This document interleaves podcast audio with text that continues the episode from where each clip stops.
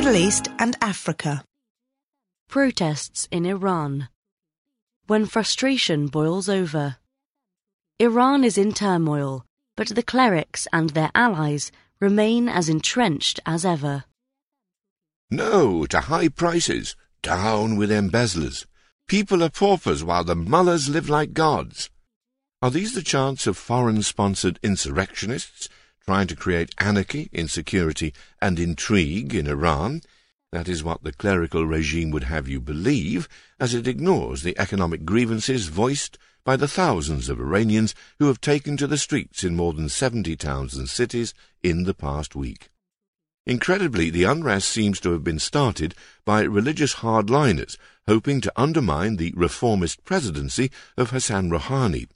Stoking their anger over the rising price of eggs, clerics in Mashhad, Iran's second city, urged hundreds of their followers to protest on December 28th. Many demanded the president's resignation and called for fresh elections, though Mr. Rouhani was re-elected just last year. They could not have known what they started. The protests quickly spread to other cities, and the tone also changed. It was not just Mr. Rouhani who should give up power, so too should the ruling clerics and their armed protectors in the Islamic Revolutionary Guard Corps, said the new protesters. No to conservatives and reformers alike, they chanted. Contrary to the regime's claims, no one seemed to be leading the rallies, some of which turned violent, though most have not. Frustrations have been piling up since Mr. Rouhani's victory in May. As a candidate, he championed an inclusive, open and reformed Iran, but his new cabinet excluded women and Sunnis and contained few non-Persian minorities.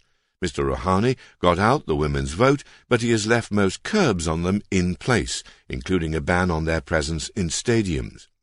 Perhaps, some surmised, the hardliner's brief arrest of his brother had spooked him. A draft budget presented to Parliament in December would bloat the coffers of the Ayatollah's foundations and the guards, but cut subsidies for the poor. The hashtag Pashimanam, we regret our vote, went viral. Mr. Rouhani's supporters say that by releasing an unusual amount of detail about the spending, he aimed to embarrass the clerics. It is mainly pent-up economic grievances, not the political sort, that are at the heart of the unrest. Even before the latest protests, factory workers had gone on strike over unpaid salaries, and pensioners had marched against low payments.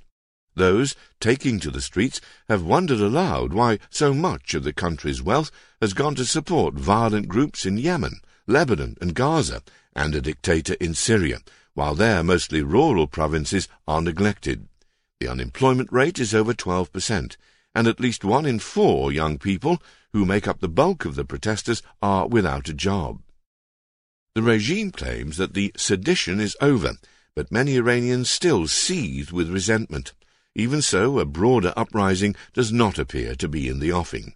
Tens of thousands of people responded to the clerics' call to counter-demonstrate on January 3rd.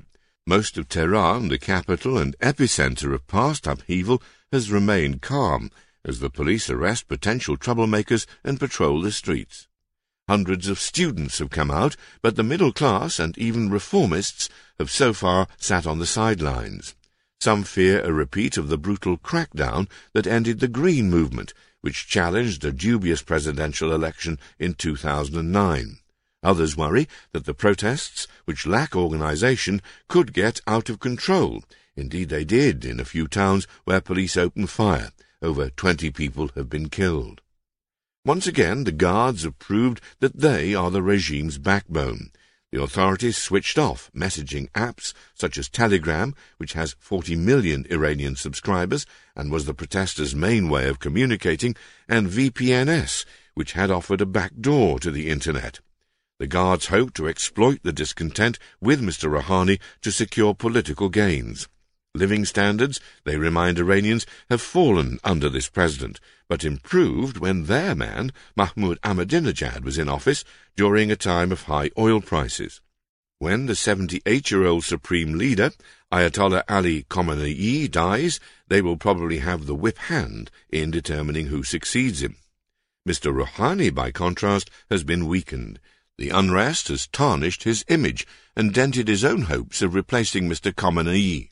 He seems stumped by Iran's economic problems and may try to buy his way back into the good graces of the public with increased spending. His greatest success, the nuclear deal of 2015, has brought oil-based growth, but not the kind of broad development that he promised. Under the agreement, Iran agreed to curb its nuclear program in exchange for America and other foreign powers lifting most economic sanctions. But America has maintained some, many relating to Iran's missile program, which scare away foreign banks and investors. The unrest has also not helped. France, which seemed keen to engage Iran, is now more hesitant. President Emmanuel Macron, who was planning a visit, has called off a trip by his foreign minister.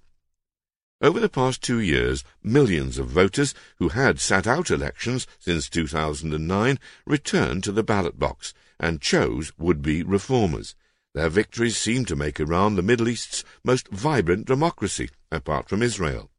But the inability of Mr. Rouhani to improve their lot has once again left many feeling disillusioned. They are still trying to find a way to make their voices heard without facing the wrath of the guards.